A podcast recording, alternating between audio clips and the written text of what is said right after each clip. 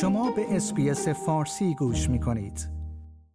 جوزف وو وزیر خارجه تایوان در گفتگوی اختصاصی با SBS News گفته است استرالیا باید در مورد اقتدارگرایی چین که در حال گسترش در منطقه هند پاسیفیک است توجه بیشتری داشته باشد وی پیمان امنیتی جدید بین چین و جزیره سلیمان را به عنوان تهدیدی برای صلح و ثبات در این منطقه توصیف کرده است. وی در این گفتگو اشاره کرد که دولت خودگردان وی در خط مقدم مواجهه با توسعه اقتدارگرایی چین است ولی این تهدید اکنون در حال نزدیکتر شدن به استرالیا است. آقای وو گفت این درست در کنار شماست و من مطمئن هستم که حضور نظامی چین در جزایر سلیمان برای شما مایه نگرانی جدی خواهد بود. وی افزود کشورهای همفکر مانند ایالات متحده آمریکا، استرالیا و ژاپن باید توجه بیشتری به فعالیت‌های نظامی چین در اقیانوس آرام داشته باشند این پیمان امنیتی بین جزایر سلیمان و چین به یکی از موضوعات جنجالی در کارزارهای تبلیغاتی انتخابات فدرال استرالیا تبدیل شده است و مباحث زیادی را در مورد تأثیری که می‌تواند برای استرالیا و آمریکا در پی داشته باشد ایجاد کرده است. این نگرانی وجود دارد که این پیمان امنیتی اولین گام برای حضور نظامی چین در جزایر سلیمان باشد. این در حالی است که ماناس سوگاواره نخست وزیر جزایر سلیمان اطمینان داده است که چین چنین اقدامی انجام نخواهد داد. پکن نیز به نوبه خود اعلام کرده است که هدف این پیمان امنیتی ارتقای ثبات اجتماعی و صلح بلند مدت در جزایر سلیمان است. ژائو لیجیان سخنگوی وزارت خارجه چین این هفته اعلام کرد همکاری امنیتی بین چین و جزایر سلیمان علنی و شفاف است و علیه هیچ طرف سالسی نیست. این در تناقض با همکاری جزایر سلیمان و سایر شرکا یا مکانیسم های منطقه‌ای موجود نیست.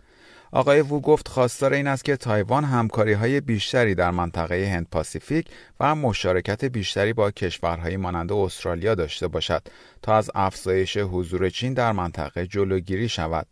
وی افزود زمانی که می‌بینیم اقتدارگرایی همچنان در اقیانوس آرام گسترش مییابد این یک عامل بیثباتی را به این منطقه تزریق می‌کند.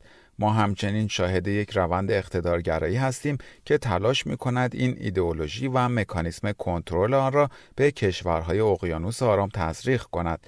به ویژه کشورهایی که روابط دیپلماتیک خود را با تایوان قطع کردند حزب کارگر اعلام کرده است که انعقاد این پیمان امنیتی بین چین و جزایر سلیمان را یک شکست سیاست خارجی برای دولت ائتلافی استرالیا می‌داند. اما اسکات موریسون نخست وزیر استرالیا از عملکرد خود در مورد روابط با جزایر سلیمان دفاع کرده است.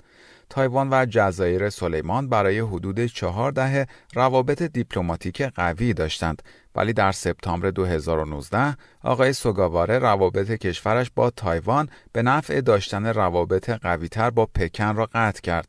این اقدام وی مخالفت های داخلی و ناآرامی هایی را در جزایر سلیمان در پی داشت.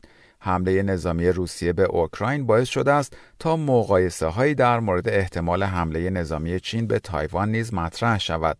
آقای وو می‌گوید اوکراین و تایوان در خط مقدم مقابله با گسترش اقتدارگرایی هستند و روسیه در حال قتل عام مردم بیگناه اوکراین است. چین تایوان را بخشی از خاک خود می‌داند که در صورت لزوم باید به زور تصرف شود. تایوان خود را یک کشور مستقل می‌داند و می‌گوید از آزادی ها و دموکراسی خود دفاع خواهد کرد.